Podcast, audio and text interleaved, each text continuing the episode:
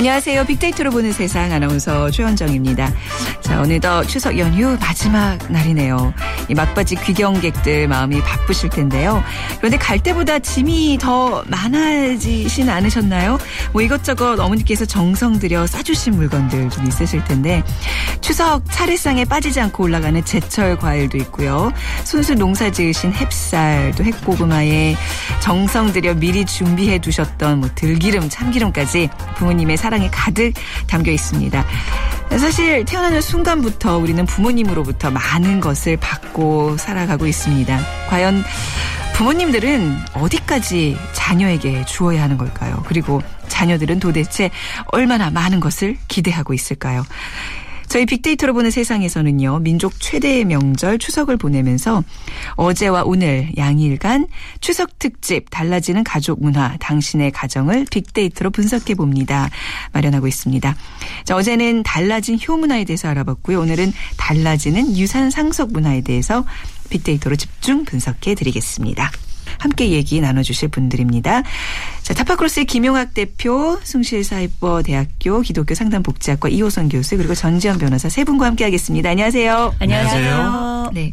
자, 오늘 그 유산에 대해서 좀 생각을 해보는 어떻게 보면 굉장히 민감한 얘기인데요. 또 굉장히 재미있을 것 같은 또 우리가 함께 고민해 볼 만한 주제인 것 같습니다. 오늘 먼저 시민들에게 자녀들이 생각하는 유산 상속 그리고 부모님들이 생각하는 유산 상속에 대해서 좀 들어봤습니다. 먼저 자 녀들의 얘기 들어볼까요?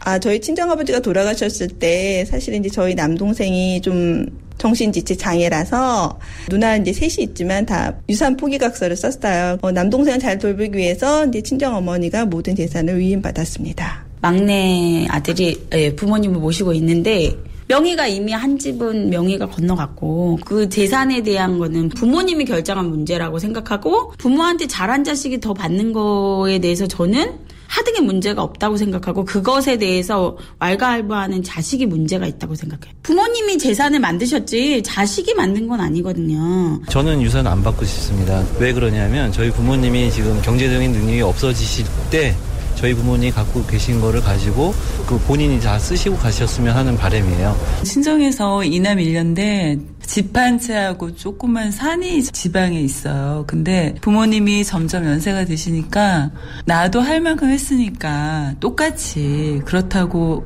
오빠가 부모님 모시고 사는 것도 아니니까 저 산은 놔주면 안 되라고 얘기한 적도 요 근래에 있었던 것 같아요. 아들, 딸 구분 없이 3분의 1 똑같이 나눠줬으면 좋겠다는 생각이 더 드네요. 아들한테 더 주고 싶은 마음이 더 많은 것 같아요. 저희 부모님은 돈이 없어서 유산을 생각도 안 하고 있고요. 빚만 없었으면 좋겠습니다. 자식들의 입장에서 유산과 관련된 이야기, 뭐 정답은 아니겠지만 가장 바람직한 답이랄까요? 바라지 않는다. 그 돈으로 부모님 여생을 위해서 쓰시는 게 가장 좋겠다라고 말씀하셨던 남자분. 사실 이런 마음이 모두가 있었으면 좋겠어요. 네, 맞습니다. 네. 사실 그렇게 하라고 열심히 음. 평생 애써갖고 교육시켜 주시고 음. 성장한 거니까요. 네, 네. 그 자식 입장에서 유산과 관련돼서 한 말씀 전전 변호사에게 좀 부탁드려 볼까요? 어, 저는 여동생하고 이제 두 자매인데요. 네. 그러니까 부모님이 누구 목, 누구 몫에 관해서 좀 생각을 하시는 것 같아요. 음. 그런데 그러니까 두 분이 평생 일구신 거잖아요. 네. 이제 100세 시대고 그냥 여행 다니시면서 음. 여유 있게 쓰시고 남으면 주셨으면 좋겠어요. 네. 아, 이런 얘기들이 사실 마음속 의 말과 이렇게 나타나는 말이 다를 수 있다는 게 중요한 건데. 자, 우리 부모님들은 우리 어떻게 생각하고 있는지 먼저 시민들에게 물어봤습니다. 아파트 집 한 채 있고 우리 이제 장사하는 가게 하나 있고 그럴 뿐이야 뿐이고 우리 아들은 이런 얘기는 했죠. 집 있다 해가지고 네 거는 아니다. 딸이든 아들이든 간에 누나가 내인데 잘하면은 잘할수록 누나를 주는 거고 그다음에 내가 맞이고 아들이니까 이 집은 내 거라 생각은 조금 하지 말아라고. 그래서 한 20억 중에 한 5억씩 나눠줄 거예요. 예. 나머지는 집사람이 저 나 죽고 난 다음에 생활하도록 남겨줘야 되겠죠. 덜 힘들게 하려면 미리 주는 게 낫겠죠. 예. 저는 그렇게 생각합니다. 어, 집하고 가게하고 딸셋 아들 하나고 나는 뭐 재산은 내가 죽을 때까지는 내가 갖고 있고 죽을 날 받아놨다 하면은 그 중에 어려운 형편이 어려운 자식을 조금 더 주고 좀 나은 자식은 좀 덜 주고 내 거니까 내 맘대로 꿔주는 건 없다. 천 정도만 공짜로 주고 그 다음엔 아예 안 빌려준다. 근데 내가 가지고 있는 게 6억이니까 아들 경우는 한 2억 정도 전세금 주고 딸내미는 시댁에서 2억을 보태줬다니까 거기 집 늘려갈 때 나는 한 3천만 원 보탰어. 집안지인데 어떻게 물러줘 살아생전에 아들 둘이밖에 없는데 M분의 1을 해야지 뭐. 일부 사업 자금을 도와줄 수는 있겠는데 1억 미만? 그 이상은 안 되고 모기지론을 해가지고 두 사람이 먼저 가든 한 사람이 가든 뭐 그때까지는 계속 하고 남으면 그걸 이제 상속하는 걸로 이렇게 하는 게 우리가 오는 재산을 많이 주고 천대받고 천덕꾸러기 되는 것보다는 그것이 훨씬 더 좋지 않나. 그게 자식에게도 좋고 부모에게도 좋은 것 같아요. 부모님들 입장에서는 글쎄요 이게 뭐 제 경우도 그렇지만 이제 집 한 채 두고 이걸 어떻게 나눠줄까 이 고민들을 제일 많이 하시는 것 같아요. 그렇습니다. 근데 부모님들도 사셔야 되거든요. 네. 근데 이 부분을 가지고 그러니까 나눠줄 거는 적은데 이걸 솔로몬의 비율을 나누는 게 얼마나 힘드시겠어요. 그렇죠.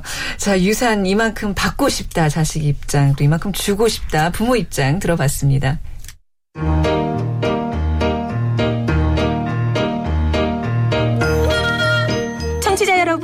즐거운 추석 연휴 보내고 계신가요?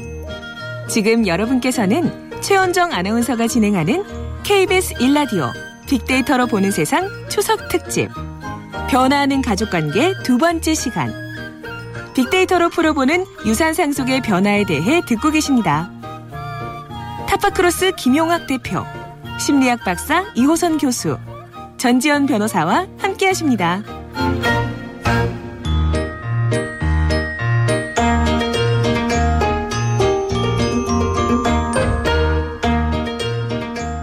먼저 본격적인 얘기 나눠보기 전에 혹시 이런 유산 상 속에 대해서 고민들 하고 계시나요?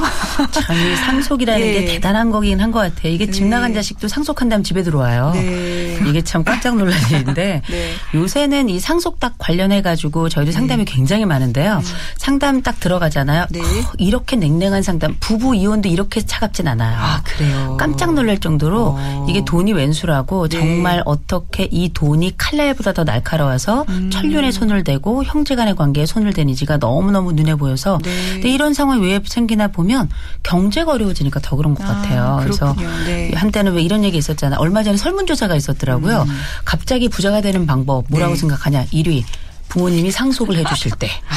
네네. 이렇게 나오는 거라 그런 경제적인 어려움들이 사실상 이 형제들 간에 양보할 수 있는 그 관용의 심정을 조금 줄이는 게 아닌가 싶어요. 음. 네.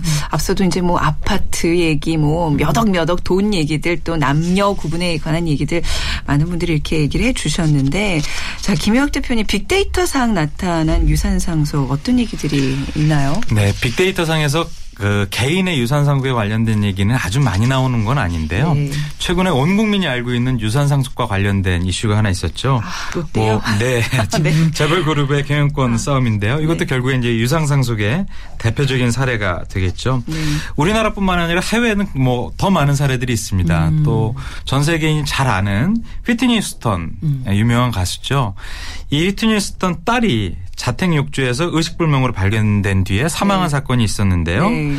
어, 이것도 휴스, 어, 휘트니 휴스턴의 딸이 어머니의 유산을 모두 상속받았는데 음. 이 상속받은 유산을 노린 타살이라는 의혹이 제기되고 있거든요. 네. 뭐 이런 사례도 있었고요. 이런 분쟁 사태는 재벌, 재벌한테만 일어나는 것이 아닌데요. 제가 그 서울 가정법원의 통계를 몇 가지 소개시켜 드릴까 합니다. 음. 2011년도에는 어, 상속재산 분할 사건에 관한, 관련된 것이 154건이었는데 반해 네. 2015년대는 상반기만 176건에 달했다고 합니다. 음. 엄청나게 증가를 한 건데요. 하반기도 이와 같은 추세라면 4년 전에 비해서 두 배 이상 늘어난 수치라고 음. 하는 거죠. 또 특정 상속인에게 재산이 몽땅 넘어간 경우 다른 상속인이 자신의 몫을 달라고 요구하는 유류분 반환 청구도 10년 새 5배 이상 증가했다는 통계가 있습니다. 네. 요선 교수님, 유산 네. 상속 문제가 경기 불안과 굉장히 관련이 있는 거잖아요. 네.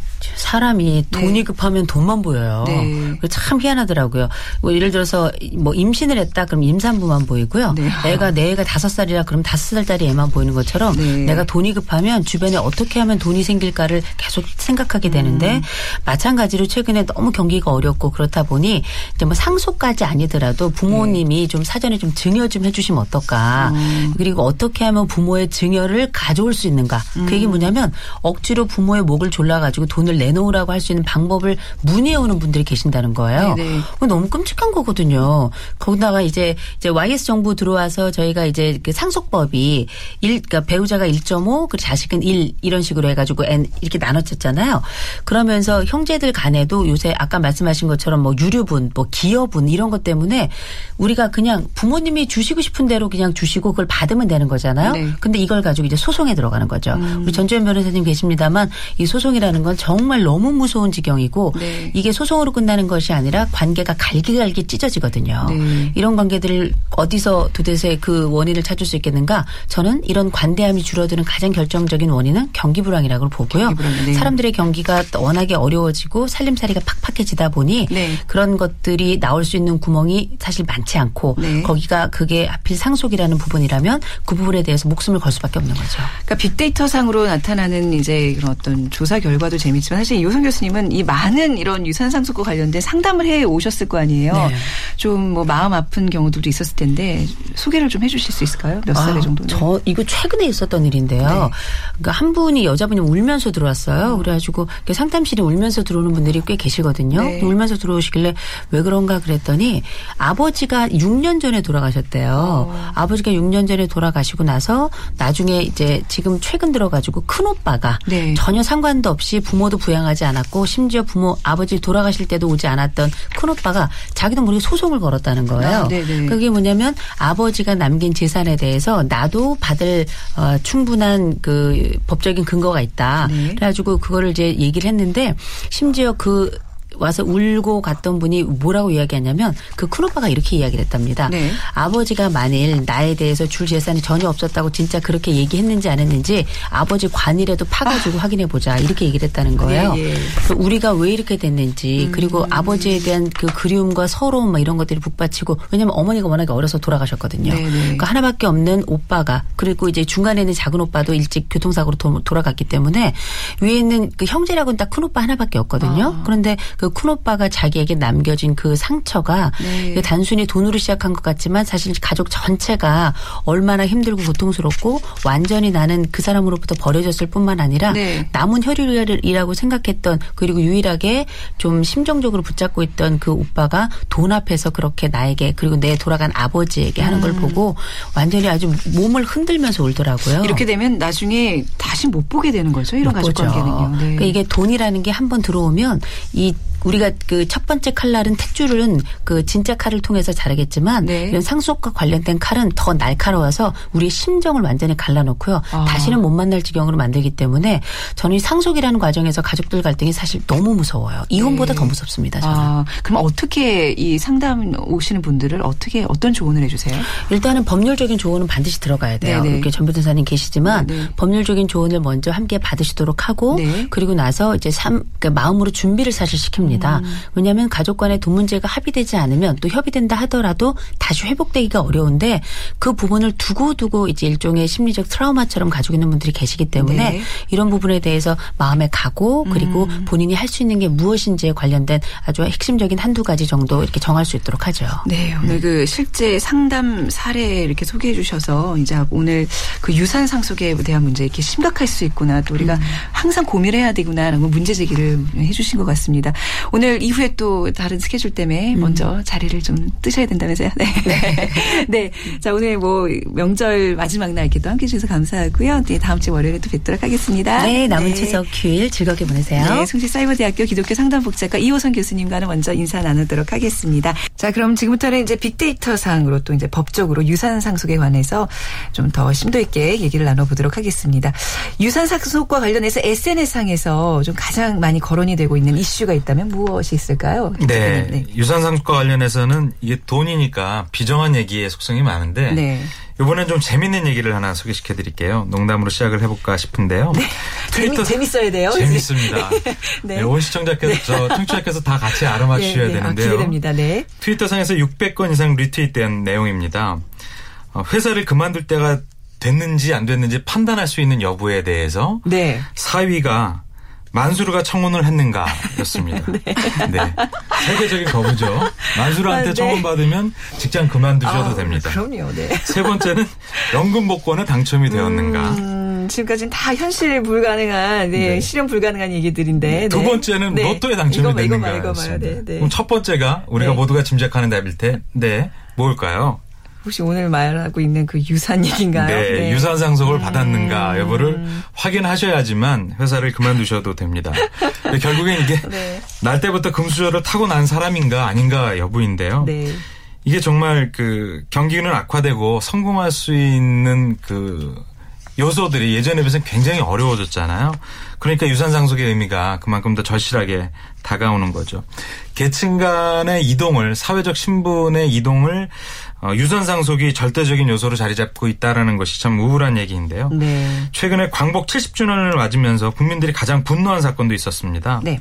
내용을 소개시켜드리면 독립운동을 하는 후손들이 빈곤의 위기에서 허덕인다라는 얘기인데요. 네. 어, 일제 강점기 시대에 오히려 친일 세력이었다라고 부르는 사람들의 후손들은 훨씬 더 많은 유손을 상속받아서 사회적인 성취의 기회가 넓어졌고 오히려 국가를 위해서 공헌한 자손들은 네. 어, 교육받을 기회도 박탈되고 경제적인 어려움 속에서 어렵게 살고 있다라는 것이죠. 음. 이렇게 사회 구조적인 문제에서도 네. 유산 상속의 의미가 이제 확인할 수 있었습니다. 네, 오히려 이제 빈 곳만 되물림되는 그런 그렇... 경우들을 보면서 진짜 맞아요. 그 또 영화도 최근에 있었고 그래서 이런 어떤 독립 운동가들에 대한 사람들이 어떤 정말 안타까운 마음들을 많이 표현해 주셨는데 네.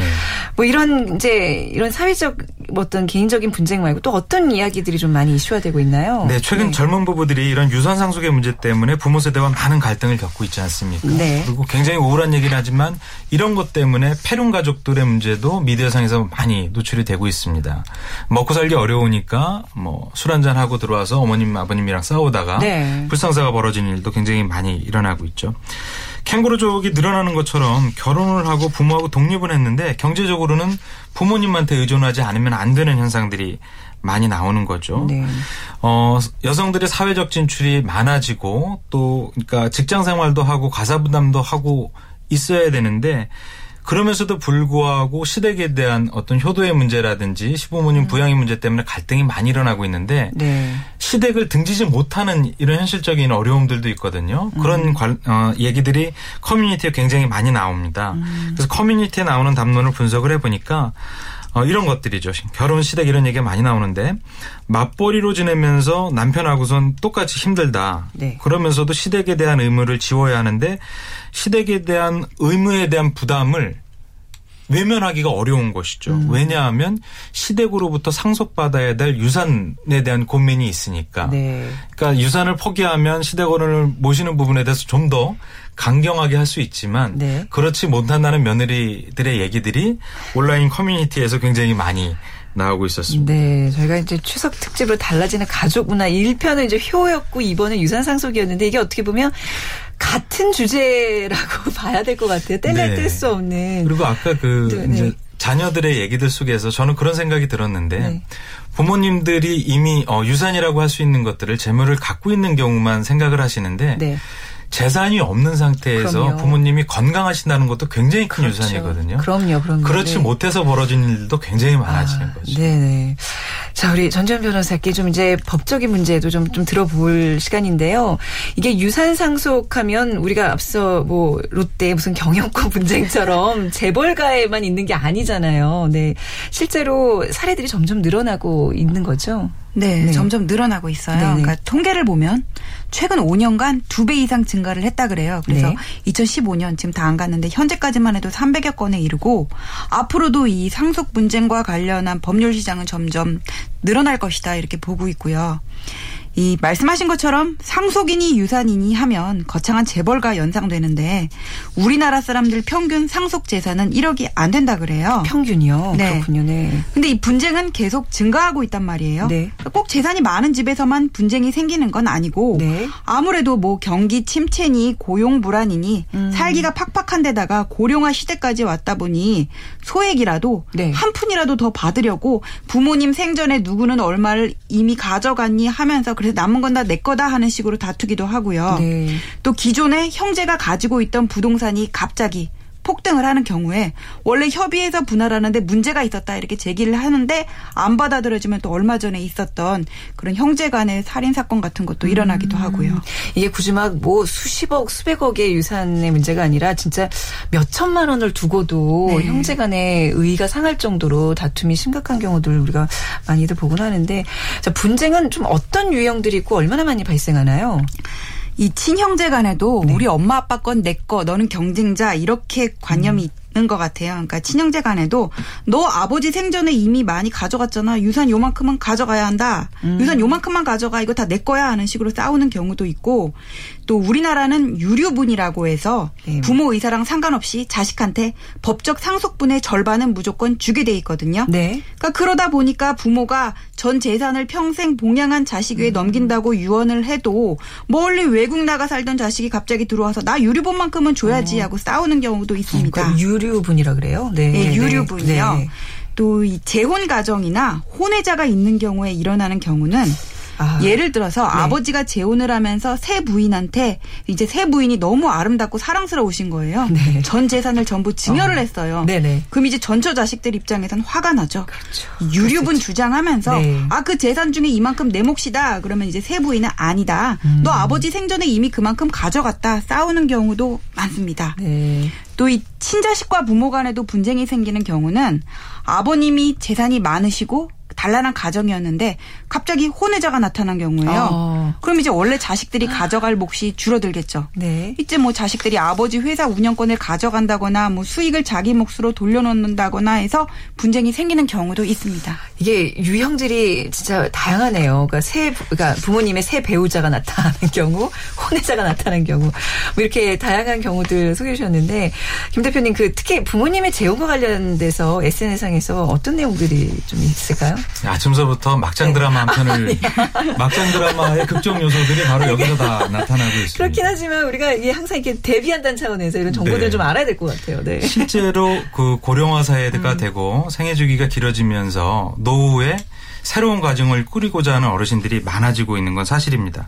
그런데 이런 그 어르신들의 재혼과 관련된 유산 문제를 분석을 해보니까 반대하는 의견들이 많고 네. 또 그와 반대로는 이건 자녀들의 지나친 이기심이다. 음. 뭐 이런 얘기들도 같이 얘기가 이제 왔다 갔다 하고 있는데요. 커뮤니티 상에서는 자식들의 솔직한 입장이 새로운 그게 어, 배우자, 그러니까 네. 아버님의 혹은 새로운 어머니 혹은 새로운 아버지를 모시는 것이 봉양의 문제로서도 어렵지만 네. 좀 전에 말씀 나누신 것처럼 유산분이 유산상속분이 나뉘어져야 되는 부분들이 음. 껄끄럽다라고 얘기하는 것들이 굉장히 많아진 것이죠. 네. 새로운 부모의 삶과 자식의 요구가 충돌하면서 이런 문제들은 재혼 과정이 넘어야 될 인식의 벽이라고 생각을 할 수가 있을 것 같습니다. 만약에 그 새 만약에 어머니가 들어오셨어요. 근데 그 어머니가 또 딸린 자녀분들이 있어요. 그럴 경우에는 아버지의 재산을 다 같이 나눠야 되는 건가요? 아니요. 이제 새어머니 자녀들은 원칙적으로는 상속권이 없고요. 네. 입양이라거나 뭐 다른 절차를 거치지 않는 한. 아. 그런데 이 문제가 생기는 이유는 자식들보다 50%를 네. 새어머니가 더 가져가요. 아.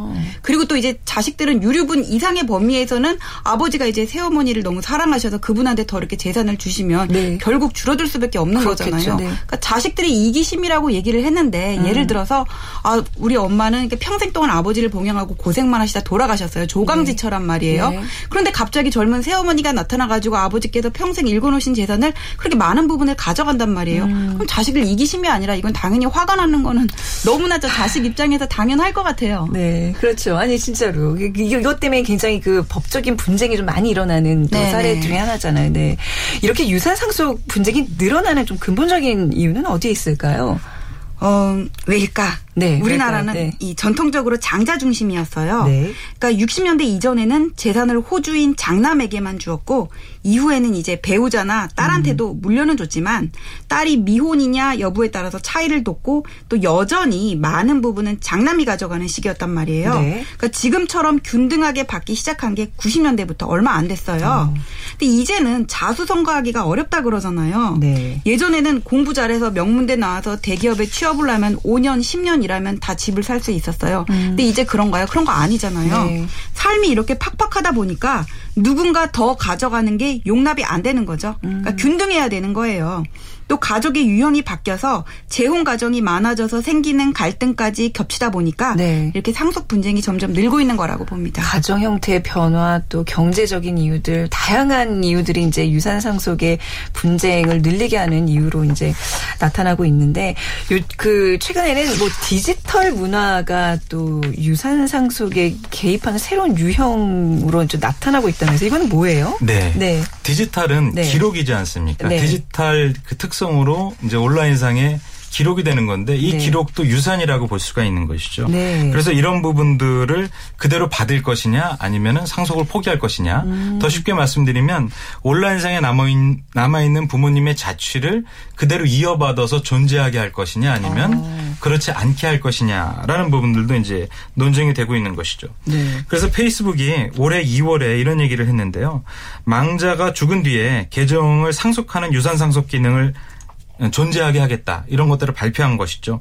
반대로 이제 이런 발표 자체가 그 망자의 잊혀질 권리를 인정한다라는 것이거든요. 음, 네. 그러니까 SNS를 활용했던 사람이 사망을 했는데 네. 그런 것이 계속 남아 있으면 문제가 되지 않겠습니까? 네. 또 이런 경우가 있을 수도 있어요. 디지털 어, 유산 중에 게임 아이템이 대표적인 것인데 네. 이 게임을 주려 즐겨 하시는 분들은 이해하시겠습니다만 게임을 잘 하기 위한 아이템이 실물 가격으로는 수천만 원을 호가하는 것도 있을 수가 있거든요. 음. 네. 그런데 이분이 돌아가시고 나면 그 수천만 원짜리 게임 아이템이 어. 떤 누구한테 상속될 것인가에 네. 대한 어, 분쟁이 있을 수가 있게 되는 것이죠. 네. 그래서 대표적인 얘기 중에 특정 게임 아이템 하나가 1,800만 원을 넘는 것들도 있는데 이런 것들 몇 개가 합쳐지면 1억이 넘게 되지 그렇네요. 않습니까? 네네. 그 웬만한 아파트 어, 네. 예, 구매할 때 큰 도움이 되는 네. 돈이 되는 것이죠. 그래서 이런 것들을 받을 수 있는 법적 상속인에 대한 법제화가 아직은 잘 정리되지 않아서 네. 이런 부분들도 법률적인 문제가 될 수 있을 것 같습니다. 앞으로 법 하시는 분들 특히 진짜 이것저것 따져야 될 그 변수들이 많아서 고민들이 많으실 텐데 좀 마지막으로 전준 변호사님 법정 분쟁을 사실 이게 그 거기까지 안 가면 제일 좋겠지만 어쩔 수 없이 분쟁을 해야 될 경우 좀 예방하는 방법이 있다면 좀 알려주시기 바랍니다. 네. 어, 이게 많은 분들이 여기에 네. 대해서 이렇게 조언을 구하세요. 네. 근데 금쪽 같은 내 새끼를 상대로 저희는 이제 계약서를 쓰라고 말씀을 드리고 싶은데 미리 증여를 할 때는 이렇게 조건부로 네. 이렇게 네가 이렇게 부양 이어- 이행을 해야지 뭐 재산을 음. 넘겨준다는 식의 계약서를 쓰라고 권해드리는데 여기 에 대해서는 좀 부담을 느끼시는 분들이 많아요. 네. 근데 이게 금쪽 같은 내 새끼라도 나중에 부양 업무를 제대로 안 하고 불효를 하면 화가 나잖아요. 네. 그런 분쟁을 사전에 예방하기 위해서라도 증여를 할 때는 부양 의무를 조건으로 한다는 식의 서면 계약서를 쓰는 게 적절하고요. 네. 그리고 또 사전에 자식들에게 간 부분을 명확하게 하고 유언장을 유언장은 또 이제 법정 유언 방식이 딱 정해져 있어서 네. 이게 한 채 오차라도 있으면 또 효력이 없거든요. 음. 법률가 조언 받아서 유언장 작성하시라 권해드리고 싶고 네. 또 황혼 재혼 시에는 부부 재산 계약을 미리 맺으시라 이렇게 말씀드리고 싶고요. 네. 또 성년 후견인 제도 이용해서 자산가가 예를 들어 나이가 들어서 판단력이 흐려졌을 때 생기는 분쟁을 대비하기 위해서라도 재산 관리를 위탁하는 방법을 택하시라고 권해드리고 싶습니다. 네. 자, 그렇다면 우리 김 대표님 마지막으로 유산 상속 문제와 관련해서 남기시고 싶은 말씀 있으시면요. 네. 네. 유산 상속을 바라지 않는 아까 네. 그 도입 부분의 첫 부분에 어느 시청 어, 청취자의 말씀처럼 더 부모님한테 무언가를 음. 해드릴 수 있는 마음을 먼저 놓는다면 내가 무언가를 받는다는 그로 인한 분쟁은 없어지지 않을까 음. 그런 생각이 들고요. 열심히 공부하고 아니면 더 성실하게 살아서 꼭 사회 문제뿐만 아니라 자인의 자신의 삶을 행복하게 사는 것 자체가 어 부모님들한테 보답되는 네. 그런 인식의 전환이 필요할 듯 싶습니다. 네. 자, 오늘 두 분과 함께 달라지는 가족 문화, 달라지는 유산 상속 문화에 대해서 알아봤습니다. 타파크로스의 김용학 대표, 전지현 변호사 두 분 감사합니다. 네, 감사합니다. 네. 저희가 빅데이터로 보는 세상 추석 특집으로 어, 이틀에 걸쳐서 달라지는 가족 문화, 당신의 가정을 빅데이터로 분석해 봅니다. 전해드렸습니다. 자, 남은 추석 연휴 시간 잘 보내시고요. 내일 오전 11시 10분에 다시 찾아뵙겠습니다. 지금까지 아나운서 최원정이었습니다. 고맙습니다.